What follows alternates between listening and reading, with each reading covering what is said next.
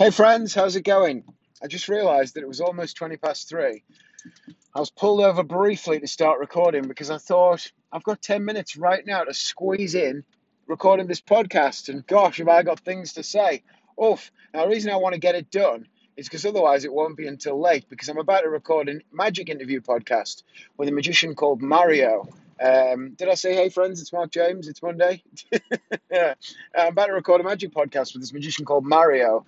You should look him up if you uh, don't know who he is. Look up Mario the Maker Magician. He's from New York and uh, he's brilliant. He's really funny and interesting and kind of uh, old school but new school and he like looks like an old vaudevillian street performer but he's kind of um, uses loads of robots and stuff, but the robots they are very homemade looking. But he's got this monkey that like looks awesome and just it's really hard to explain what he does, but it's really cool.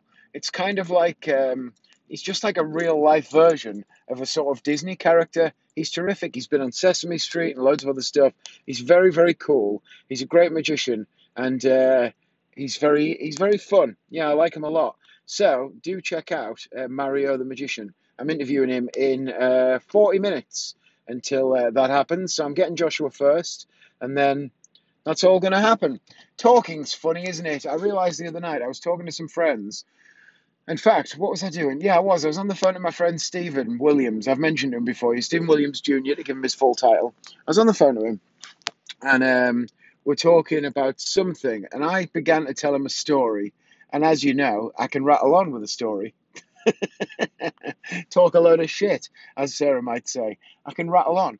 And it was a really funny, interesting story. It'll be something I've probably told on the podcast already. Now you know that I'm lying about the funny and interesting bit.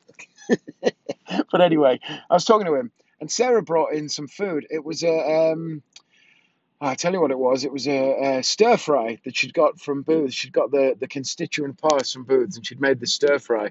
Someone just walked past me and they had a Subway sandwich, but their hand was wrapped all the way around it. So they were holding it how you might hold a sort of baseball bat. Usually, you hold it more like a sort of harmonica, don't you? Uh, um, a Subway. You put your fingers flat on the top and your thumb underneath, and you be careful. You don't hold it like it's a bloody uh, a baton, like a candle or something. That was very strange. Anyway, so she brought me in a bowl of stir fry, which was delicious. And I took the first bite. I'll tell you what I was talking to my friend about. I was telling him about Fleabag, which is a brilliantly funny uh, British comedy by Phoebe Waller, Phoebe Waller Bridge. Um, you can see where I went wrong there, can't you? Phoebe Waller Bridge. It's really funny program, British TV show called Fleabag. It's on Amazon and uh, it's on iPlayer and all that sort of stuff. Anyway, check it out. But that's two recommendations today. And I was telling him about that show, and I was telling him a really funny bit in it, and he started to laugh.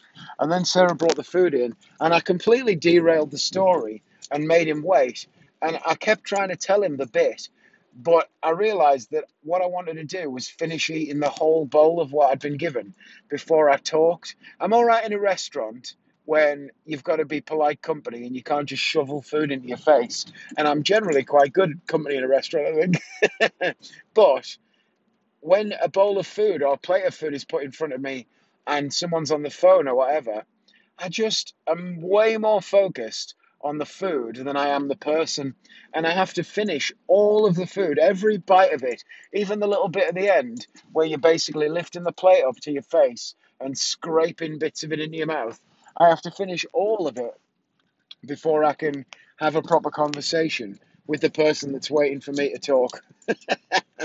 it's not good, that is it? That's, I mean, I, and he just literally sat. He must have sat there. I mean, I'm a quick eater as well. I'm always getting in trouble for this, especially from Sarah. I used to get told off my dad when I was a kid. Nobody's going to come in and take that dinner off you, you know. I say it now to Joshua, and it makes me laugh. I think, God, I used to get told that all the time. Nobody's going to steal that. People would think we never fed you, and all that sort of stuff. Um, but I am a quick eater. I knock I knock food down pretty quickly. I don't mess around. I've you know got things to be getting on with, and I like it a lot. Oh God, I hate when people park in the way these people are parked. You're a wanker, mate. Get parked properly so other people can park there. Um, anyway, so very angry man, aren't I? So I um I have to eat all the food before I can even begin the conversation. I'm not interested in what anybody's saying. Well, I'm interested in what people are saying, but I'm not interested in talking myself. I've just pulled up at the school. I'm not interested in doing any talking myself until all the food is gone. Um, but you're lucky because today I'm not eating, so it's all good. what do I want to talk about? Let's talk about people starting their businesses. Now, I'm sure I've waxed lyrical about pyramid schemes on this before, and how it seems to me the only thing in this world that makes you feel better than using Avon or Younique or Juice Plus or any of that other stuff, the only thing that beats the effect of using those incredible, groundbreaking products, uh, small TM, is getting your friends to sell them alongside you, or as the case actually is, underneath you. Pyramid schemes.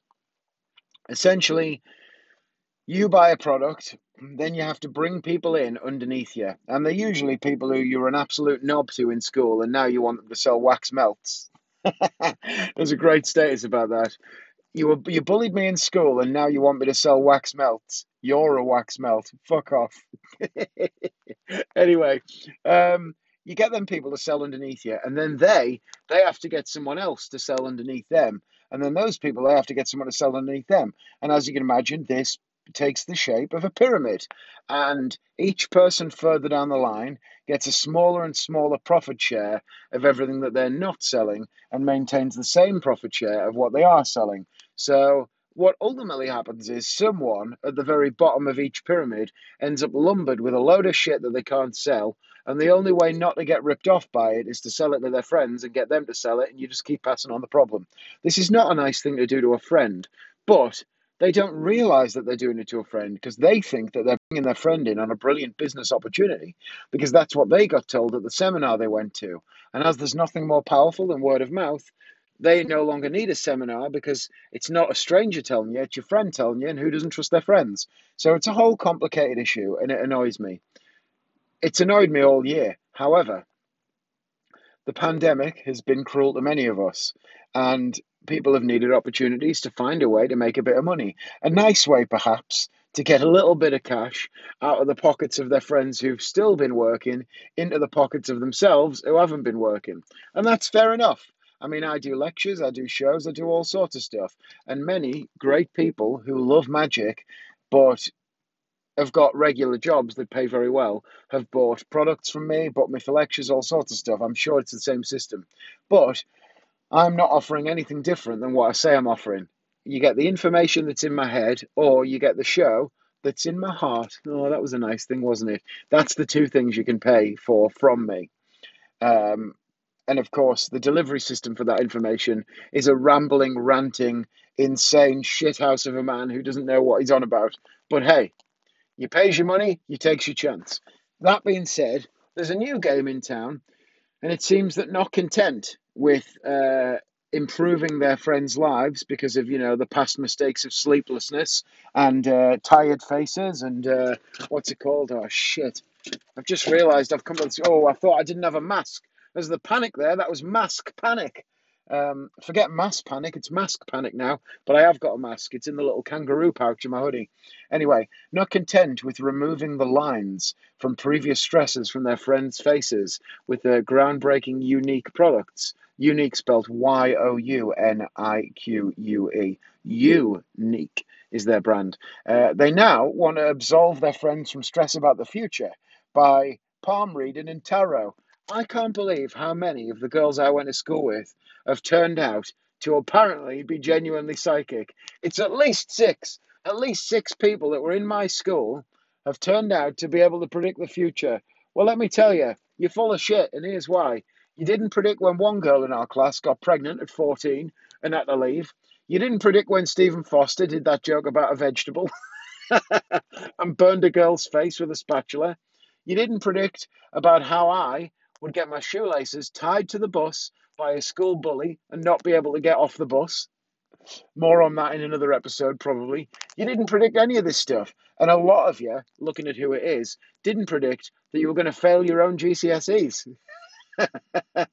Why didn't you reach up into the cloud of eternal uh, information and ask God Himself to tell you the answers to your GCSE science exam, you thick fucks? but now, putting all that aside, Jesus Christ, many of you, it turns out, can predict the future by waving your hands atop the cards. All you need to do is see, you know, the um, the knight, the grim reaper, and the enchantress, and know that your friend is going to have success in a relationship and, you know, win the lottery one day, and that a job in Tesco might not be all our heart desires. What a load of bollocks. Bye, friends.